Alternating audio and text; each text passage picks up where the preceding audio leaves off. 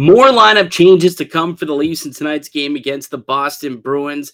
Is all this juggling becoming worrisome? We'll discuss on today's edition of Locked On Leafs. Your Locked On Maple Leafs, your daily podcast on the Toronto Maple Leafs, part of the Locked On Podcast Network. Your team every day.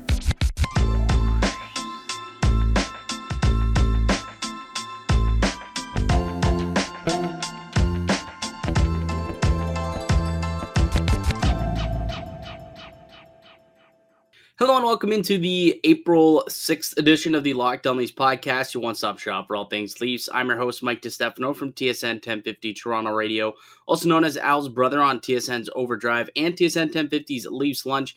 Joining me, it's my co-host Dave Morassuti from Sportsnet, also a writer for the NHLPA. Locked On Leafs is a daily Maple Leaf-centric podcast, so be sure to subscribe for free wherever you get your podcast from. Check us out on YouTube as well. Now, Locked On Leafs on YouTube. Hit subscribe and click the notification bell. We got new videos coming out each and every weekday, Monday through Friday, and uh, that'll alert you to when we drop them each morning. Um, big day, big day. The Boston Bruins. It's always, always going to be an intriguing matchup when the Maple Leafs play the Boston Bruins. We'll uh, we'll kind of help tee up the game. Ryan O'Reilly he returns tonight, which means there's a little bit of some lineup juggling that uh, that is is going on with Toronto, and and we'll discuss whether or not we we think it's troublesome that we're this late in the year, and and that's going to uh, still be happening here for the Maple Leafs. We'll get to all that uh, in just a little bit, but um, the final, as of the recording of this podcast, the final for the Tampa Bay and New York Rangers game has now come through, and the Rangers have come out victorious against Tampa Bay. I don't know if you saw some of the highlights and some of the stuff going on on Twitter. That was a physical, physical hockey game, dude. Holy smokes. Um, but with the Tampa Bay Lightning losing, the Leafs' magic number is three. The magic number is Justin Hall, which means any combination of three points against Boston and Montreal, they could have home ice locked up by the weekend. It's pretty nice. It'd be good to get it, not have to worry about it in the last week of the season, right? the last three games. I'm not. I'm not saying they're gonna. They can coast, but they can at least say to themselves, "All right, we don't have to kill each kill ourselves trying to get ourselves three points in the final week of the season." Right, 100. percent And you know, it, it it does allow you also to rest some guys, I suppose. Make sure that you have Samsonov rest up. Most importantly, I think, and you know, you don't have to force feed him into some um, games, and and more importantly, have it locked down before that game against Tampa. That's that what I think is most important. So if you can get it done, um, pick up you know one or two points in Boston, and then pick up a full two points at home against Montreal to end off your your home schedule. Uh, I think that would bode very well for this team uh, and put them in good shape for, for the final week. I do want to have this conversation though about home ice advantage because you know I I I know that you are a believer in home ice and, and as am I, so we are on the same page when it comes to that and how it would be beneficial to the Maple Leafs. But there still are some people out there that argue that it doesn't matter. And I've even had people tell me actually they think it might even be better if they start on the road, and the reasoning is because less pressure, right? Because all you got to do is split, you know, one of those games on the road, and then you come back home with some uh, with some uh, some momentum, and hopefully you pick up two wins there. And next thing you know, you're up three one in the series. That is the kind of uh, argument that I've heard for why maybe home ice advantage would be a disadvantage for the Maple Leafs, just because it would take some pressure off of them. But dude, like I, I'm I still am of the belief that home ice advantage is is definitely a helpful tool to have uh, for the Maple Leafs this year. Let's just say if you've seen the Tampa Bay Lightning play on the road, you want to give yourself every bit of a chance to play as many games outside of Amalie Arena as you can. Like, uh, yeah, you want to. Uh, I got the record pulled up. Do you have it pulled up? Uh, I I can get that in two seconds. Well, I got it for you. I'll, I'll just I'll just I guess while you're looking for it, I can say it uh, verbally. The Tampa Bay Lightning at home are 27 7 and 5. 27 7 and 5. They got a better record than Toronto at home this season. On the road, however, the Tampa Bay Lightning under 500, 18, 20, and 1. Meanwhile, the Maple Leafs are 20, 13, and 4. Like they actually have a decent road record despite, you know, the the Samsonov struggles out on the road. They still tend to win some games out there when they're uh, when they're away from Scotiabank Arena. Not as uh, as much the case for the Tampa Bay Lightning, which is interesting. Now, the playoffs, things are totally different. I understand that, but that is certainly one thing to consider that Tampa Bay uh, their home record strong, road record not strong. So what does that tell you about you know when they don't have that advantage of being able to dictate the matchups and having last change? Does that factor into that road record being poor?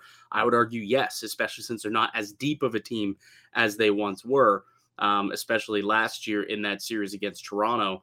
But I think also, and, and we spoke about this yesterday, to me, one of the biggest things about it, like, yeah, okay, I can look at Tampa's record, but to me, it's it's the comfort that I have in Samsonov at home as opposed to on the road, right? Like the stats are there, man. His home road splits are are very intriguing to the point where even Sheldon Keefe was like, "Yeah, I have my eye on him. Uh, they, I have my eye on on those home road splits." And with Murray going down, it, it doesn't matter. He's going to play on the road anyways now. But um, I think ensuring four games at the very least on home ice um, and that last one in particular on home ice is best case scenario for the Maple Leafs. Yeah, I mean, there's too many factor, factors to ignore here. I can get behind the reasoning some people had because last year the Leafs had home ice, and what happened? Tampa Bay figured if we can split one of the two games, the pressure's now on the Leafs to try to do the same. I mean, the Leafs ended up then splitting the two games in Tampa after that. Right. But, it became a three game series. Right the Leafs have to do whatever they can to not make this series go six or seven if possible, right? Six would be the max.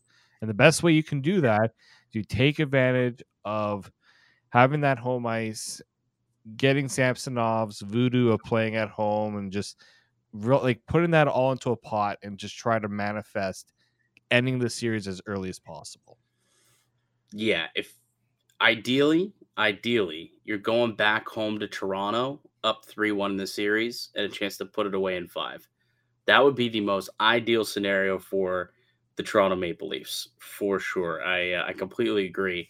But I, I, I still find it funny, to be honest, that there still are those people who will argue that home ice doesn't matter. They don't care about it. And uh, I've even had someone tell me, like, and eh, they may be better off without it, which I think is just uh, an asinine comment, if I'm being completely honest with you. Uh, but hey, opinions are opinions, and everyone's entitled to them. Um, and mine is the Leafs are better off with home ice than not. Uh, all right, we had a game tonight. Leafs in t- Boston, not in Tampa. They're in Boston tonight. Ryan O'Reilly will return to the ice, and because of that, we do have some new lineups to take a peek at the projected lines for tonight.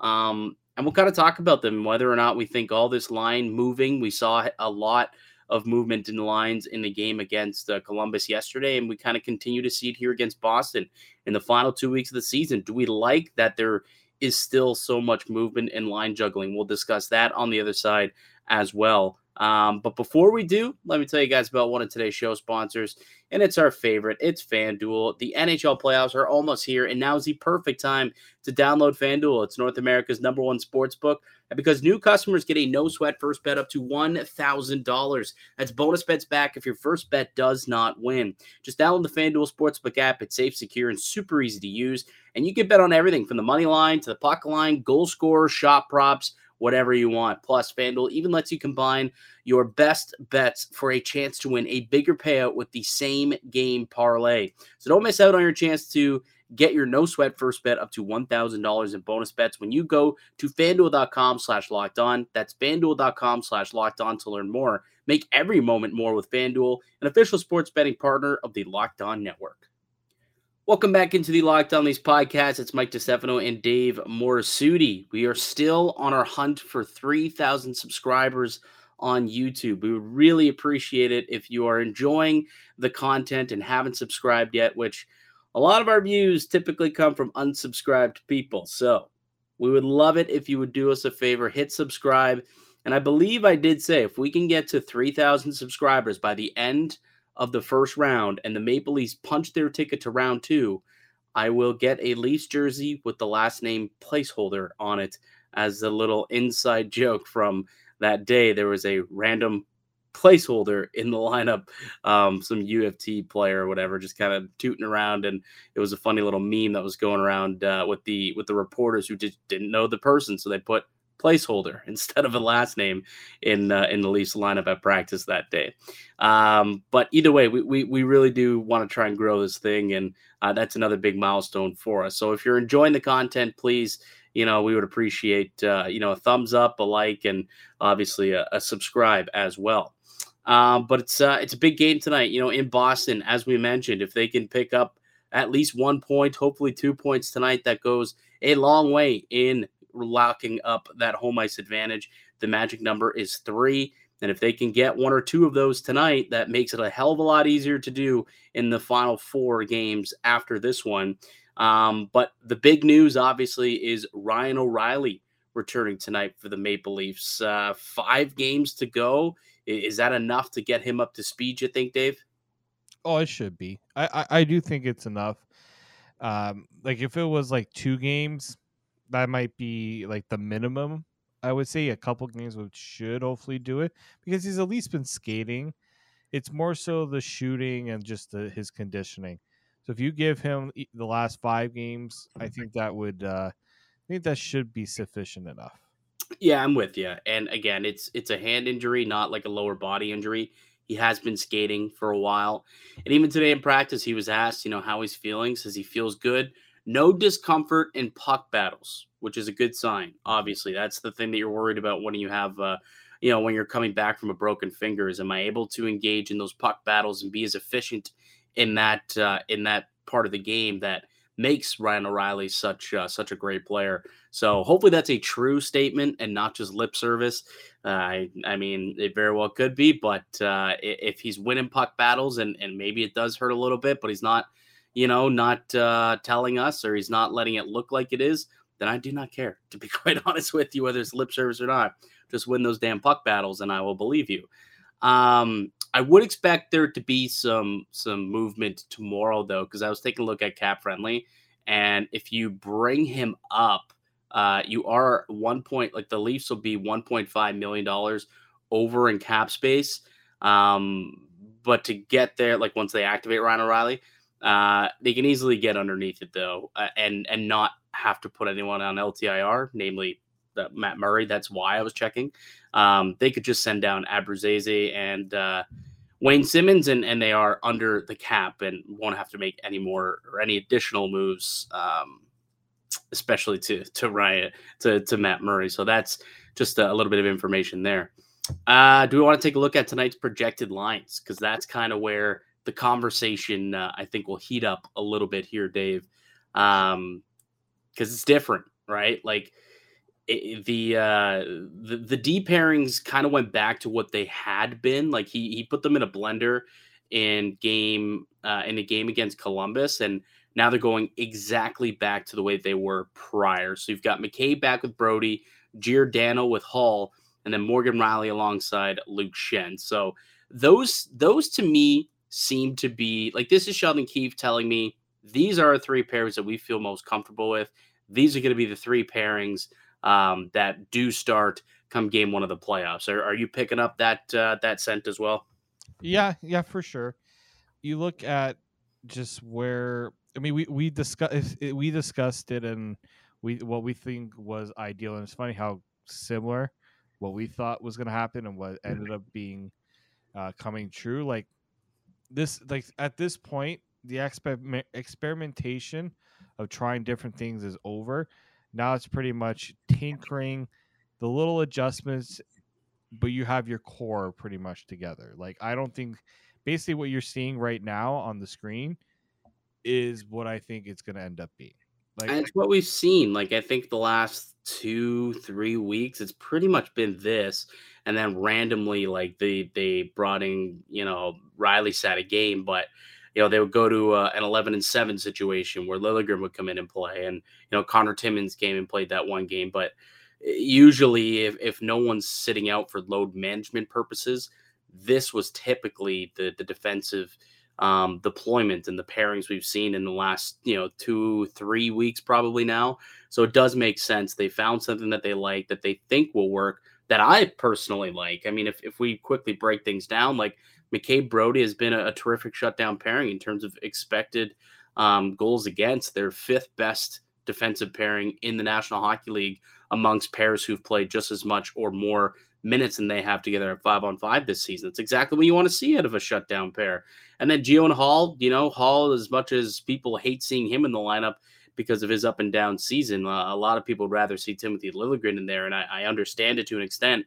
But Gio and Hall, they work, man. Like they've they have shown in the past that they can they can work and and it's reliable. I will at least say it is a reliable pairing. And then Morgan Rielly and uh, and Luke Schenn. Uh, you want to get Luke Schenn in there just because of the physicality that he brings. And, you know, he's going to go alongside Morgan Rielly, who is very similar to the Quinn Hughes esque player that he was with in Vancouver anyway. So he's he's used to it and he can sit back and play that defensive style while Rielly, you know, is the riverboat gambler he's going to be. Schenn knows how uh, how to react to that. And and I think that that pairing will work as as a more sheltered uh, pair that's de- deployed more so in the offensive end than defensive end. Yes, no, I definitely do uh, think when you're looking at the D pairings, like I, I didn't mind when we saw Rielly and Brodie back together, just because we know it's something that they can always go back to. Mm-hmm. But I do think, yeah, this is this would be a good test to see how they do on the road, and against the Boston Bruins team that you know is going to be physical they are closer to that Tampa style in terms of how they play. Obviously, better than Tampa, but this is this is a good test for this uh for this blue line. And yeah, would I like to see Timothy Liljegren on this blue line? Yes, I very much would. But at the same time, you know, I don't know how he would fare in a in a matchup like he uh, like against the Bruins. So I'd like to see how this one, this lineup does first, and then look, you can play Liljegren next week against Tampa. Yeah, yeah, for sure. You could uh you could go that route. All right. Um, as for the forward group, uh, why don't we take a quick break and then come back and we can get to the forward group. Obviously, Ryan O'Reilly does check back into uh, the game, um, into the into the lineup tonight, and he is not in the top six. Those watching on YouTube can obviously see where he's sitting at, but those who are listening in the podcast form will have to wait a moment for us to tell you exactly where he is slotted into the lineup. That's the advantage of being on YouTube. That's the advantage. You can see things that we have posted up here. So maybe that's one more reason to go and subscribe to us and watch it on uh, on YouTube. But before we do get to the forward groupings, uh, one more word from our show sponsor. Yes, and today's show is brought to you by Indeed. When you're drafting your fantasy team, do you ever wish you could handpick the best stars for your business team? If you're building your talent roster, you just need Indeed. Indeed is the hiring platform where you can attract, interview, and hire all in one place. Don't spend hours on multiple job sites looking for candidates with the right skills when you can do it all with Indeed. Find top talent fast with Indeed's suite of powerful hiring tools like matching, assessment, and virtual interviews – Hate waiting. Well, Indeed does have uh, data that shows that 80% of Indeed employees find quality candidates whose resumes on Indeed matches their job descriptions the moment they sponsor a job. Candidates you invite to, you invite to apply through Instant Match are three times more likely to apply to your job than candidates who only see it in search, according to U.S. Indeed data. With Indeed matching as soon as you sponsor a post, you get a short list of quality candidates whose resumes on Indeed match your job description. Boom. It's hiring at warp speed. Indeed does all the hard work for you. Sponsor job, they'll match you with quality con- candidates whose resumes on Indeed fit your job description right when you post. With Indeed, you can start hiring fast. Just over 3 million businesses worldwide are using Indeed to hire great talent fast. Indeed knows when you're growing your own business, you have to make every dollar count. That's why with Indeed, you only pay for quality applications that match your must-have job requirements. Visit Indeed.com slash locked on to start hiring now. Indeed.com slash locked on. Terms and conditions apply. Cost per application pricing not available for everyone. Need to hire? You need Indeed. Welcome back into the Locked On Leafs podcast. It's Mike DiStefano and Dave Morassuti. It's a game day. Maple Leafs heading to Boston to take on the big bad Bruins. And, you know, they're going to be a handful. I mean, it's the team that's only lost four games on the road in regular, or at home rather, in regulation all season long. They're chasing down records, NHL records this year. It's it's wild. It's a team that's already up to 60 victories. They've got 125 points banked on the year and uh, are a plus 120 goal differential, which is lapping the field. Lapping the field, Dave. Like legitimately, they're at plus 120. The next best team is plus 57, and that's the New York Rangers at plus 57. Like double that. That's what 114, I guess, with 50. Yeah, 114. They've got 120. They've got six more if they were to double their New York Rangers up. It's just maddening the the way uh, the way Boston has been going through every single team and dominating the year. And uh, that's that's the next opponent for the Maple Leafs tonight. Let's pull up those forward groupings though to see if you know Toronto uh, how they stack up against Boston here tonight because again, there are some differences, and Ryan O'Reilly has returned to the lineup. So uh, the top line will remain intact. The top six remains intact, similarly to the way that it did uh, against the Columbus Blue Jackets with Bunting, Matthews, and Jarnkrok. Nylander, Tavares, and Mitch Marner remain together. The third line is where it gets interesting. Alex Kerfoot with Ryan O'Reilly and Noel Acciari. So Ryan O'Reilly checking into the three C hole with Acciari and Kerfoot. Your thoughts, Dave? Yeah, it, you know, like we were kind of teased with the Tavares, Marner, and O'Reilly trio returning uh, in practice. Uh, the you know going into the or morning skate going against Columbus. In hindsight, that was very much O'Reilly as a placeholder for yeah, Nylander, who didn't end up skating and played in that day. In hindsight, we realize this now. Yes, uh, Sheldon Keefe kind of. I mean, just you know, he gave Nylander and a couple of other guys options to take uh take a day out, take a skate off, and Nylander's like, "Yes, please." Um, so yeah, I I'm not too too surprised because I feel like out of all the lines here, that third line is the one that kind of needs to um, needs to need some sort of identity in some way. I think if you're having O'Reilly, Acciari, and Kerfoot there, you know, Kerfoot gives you kind of the speed and defensive play. Acciari gives you the physicality, and then O'Reilly is going to be the, I guess he'll be the offensive catalyst. I don't know. Um, that's the part I'm I'm wondering about a little bit here. Can Kerfoot create a little more offensively in that role with O'Reilly because that's that's the only part about this I'm wondering about. Obviously, they're going to also be a little more of a checking line in that regard in defensive situations. Like that's your pure defensive uh, forward line there, but offensively, that's where I'm wondering where it's going to come from. Yeah, I mean there there there is some slight question marks, I suppose, when you're looking to find that depth scoring outside the top six, but you know, Riley's just a gamer, man. Like I, I think he'll he'll find a way to to score goals. I mean, Kerfoot's as as you know, poor as his season has been, um, you know, he's been a playoff performer. Like sadly, uh, when you think of who've been some of the better Maple Leafs in the playoffs the last three years, Alex Kerfoot's pretty high up on that list, and and that's not really a good thing, but it does mean like he he is he can be relied upon to show up in the postseason. Um, so he could potentially provide a little bit of offense, but I think to your point, that's mainly a checking line. They're just making sure that they can shut down, um, you know, Stamkos, Kucherov, and and Point, right? Like that's that's going to be the role potentially of, of Kerfoot O'Reilly and Acciari. And, and hey, look, Noel Acciari, if, if they end up with pucks in the offensive end and, you know, they end up with greasy goals and, and they just get pucks on net, that guy's going to be parked in front and he'll be looking to get those Pat Maroon, Corey Perry esque garbage, greasy rebound goals. And it doesn't have to be pretty, right? Because they're not always pretty for Tampa Bay. You know, they, they weren't. They, they simply just took the puck to the net and scored you know, some garbage goals. I think Toronto, you look at a lot of the additions that they made, Acciari, Zach Aston Reese has scored some greasy goals. Lafferty can do it. You know, even Järnkrok, a lot of his goals, um, well, not a lot of them, but a, a, portion of his goals are coming from in tight, just picking up rebounds, right? Like the one that he scored the other night in, in Detroit. Pounced on a rebound and lifted it, got some height on it, and ended up in the back of the net. So I think that uh, that's a way that you could get some some offense from the bottom six. Doesn't have to be pretty, buddy. It just has to go in.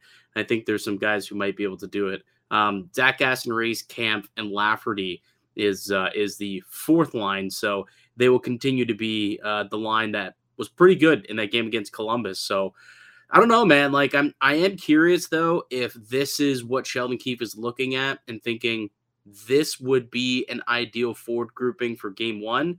Um, or if he believes that, you know, the lineup he had a few days ago might be more so what he wants to do with Matthews and Marner. Uh, if he wants to keep them apart, like I am curious what Sheldon Keefe's mindset is, um, just because we still have seen quite a lot of line juggling in the last like week here, in particular up with the Fords. Yeah, when you look at how like like it, it always feels like Sheldon Keefe is trying to find some sort of spark with someone, and that's why he's moving things around. Like obviously Marner being moved with Tavares and Nylander, he's trying to get those two guys going. Well, it, is is that just to spark them, or is this because he believes that he's going to play them together in the playoffs? I like, that's the question. Yeah, that, that seriously is the question. Like you look at Bunting being moved with Matthews, that screams to me also about trying to get Bunting going because we've also seen Kerfoot move up and flip spots with Bunting, right? So I do think that it would be in the Leafs' best interest if if Mar- you see Marner getting Tavares and Nylander going, and they're not bad defensively as a unit, just keep that unit together. And we've seen Matthews take his game and go to back to that level that we expect it to be. And that's why I'm okay with leaving that like see how that trio does. If they can handle it, then it just makes your lineup that much deeper. And I, I this right now looks more like the lineup I expected to see from the Leafs, where it's top to bottom, like bottom, top to bottom. You can see every line could contribute in some way versus, you know, stacking up the top two lines, and then you're just like, well, bottom six, you just gotta hope and pray that they do something. Wow, you've come full 180 here, haven't you? You mm. were very much O'Reilly top yep. six, and now here you are wanting to spread the wealth. Look at you. Well, look at what they did against Columbus. I was impressed with what I saw from Marner, Tavares, and Nylander right? Like that that looked like a, a line at five on five can you know can do some things that maybe weren't they weren't able to. Like I just wasn't sure about the Marner Nylander being on that same line together. Like how if that would work with Tavares. Yeah. I'm still not like completely convinced of that. And that's only just because we haven't really seen it. I mean, it should work. Like they're they're three really good players. There's no reason why they shouldn't be able to work together.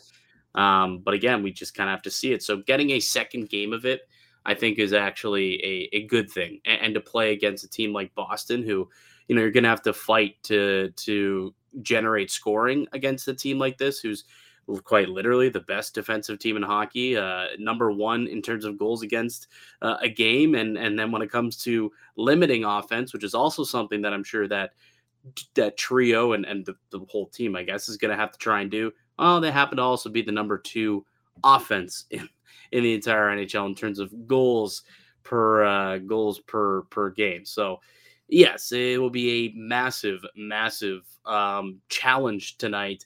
But I think it's good to get um, another look at that trio against a a good, the best team, because they just got to look against the worst team, and it was like, all right, look good, but what do they look like against the playoff team? Now we'll find out in this game against Boston. Exactly. Like you can only know this game against Boston is coming up not only at the best time, but it's it's the exact test that this team needs. Because we know Boston isn't lighting up at all. They're not a team that's going to take their foot off the gas, even though they've clinched pretty much. They have nothing left to play for. Buds, they have records to play for. Records. Yeah, I mean, records are nice in the regular season, but they also want to make sure that they're ready for the playoffs as well. I think they will be, but also, I mean, it's it, they're such a deep team that they even if they sat, dude, they they sat Bergeron and Marchand like a couple weeks ago and beat the Carolina Hurricanes. They sat those guys and still beat Carolina. It was one of the best teams in the East after Boston. Like that's how deep this team is, and only getting deeper too once uh, Nick Foligno and, and, Taylor Hall come back for for playoff time. They've essentially been Kucheroved, uh, but they'll be back for Game One, and things won't get any easier for their opposition. Hopefully, that will be Toronto in round two. Um, hopefully, the Leafs can uh, can withstand it. All right, buddy. Any other final comments you want to make uh, today regarding this game, or anything else that's percolating in the brain? Well, I mean, you, obviously we talked about Samsonov a little bit. I want to see how he does against a good team. Hmm. Like he hasn't. Like if you look at the last little bit here, like Samsonov, I don't think has been challenged. I think in a way that I like to see him be challenged. Like he's played some against some good teams, but he hasn't played against a lot of elite teams. Let me see who his last starts have been against: uh, Detroit, Ottawa, Florida, the Islanders, and Carolina. Carolina's probably the best team there. I mean, Florida gave him a run for his money, I suppose. Um, but yeah, yeah, to your point, he hasn't been playing, you know, the best teams in the NHL uh, of late. Now he is the best team, actually, and and pretty much his final his final big test before the playoffs, right? Like he'll get one of those games in Florida, either the Panthers or the Lightning I hope it's the Panthers. I don't want him going anywhere near Tampa Bay in that game. Uh, but this will be his his biggest final test to to tune things up and and to see how he goes up against you know some top tier talent and ultimately how he does that on the road, which has been a struggle for him.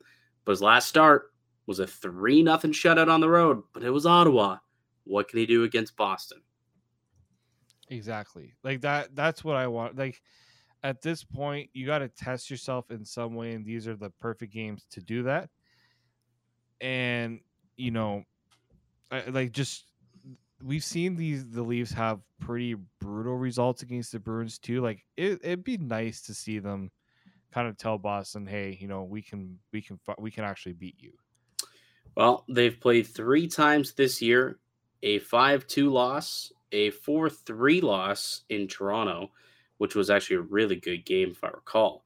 It was the other way. It was a five-two loss in Toronto, four-three loss in Boston. Oh yes, I had flipped. Yes, you are correct. and then the uh, other one in Toronto, which was like a Toronto, they won two to one early in the season. Uh, I think Matthews had like both those goals, didn't he, in that game? Two one win. Uh, the only thing I really remember from that game was when Samsonov knock oh blew his knee right yeah. against uh, on the penalty oh, shot. I mentioned that. we're we're riding a high, Dave, and then you had to bring that up. You had to bring it up. Well, let's pray for no penalty shots in this game. oh my god. Yeah. If, like if this happens, one has to if this has to go to shootout. Get get him out. Get him out of there. Like with you you take a you get a whistle with like 3 seconds left in overtime and switch out the goalie. Joseph, we need your services, please. You're going to take care of business. We only need to get one point. One point is successful. It's been secured. If you can get the second point, great. And hey, he's a Boston guy. He, you know, he went to Boston College, so I'm sure he would be more than happy to uh, to to do that. Uh, or I might have to go and get uh, the Malocchio, make sure Samsonov is protected. Yes, Yes, absolutely. Get the pepper all over that guy.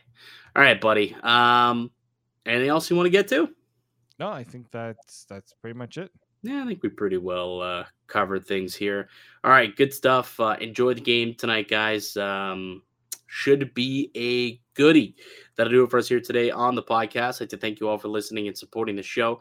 You can subscribe to the Locked On Leafs podcast on all podcasts and platforms and receive daily Leafs content. Follow myself on Twitter at Mickey underscore Canuck. Follow Dave at D underscore Morassuti. Leave a like on this video if you uh, if you liked it and uh, a comment down below your thoughts on uh, Ryan O'Reilly slotting in as 3C. Is this what you expected? Is this an optimal lineup? What does your ideal lineup look like if you had uh, Sheldon Keefe's job and could formulate your own little ideal lineup card? Let us know down below as well. Uh, but that'll do it for us today. We'll be back tomorrow. We will recap the game against the Boston Bruins. Until then, though, keep it locked right here on Locked On Leafs.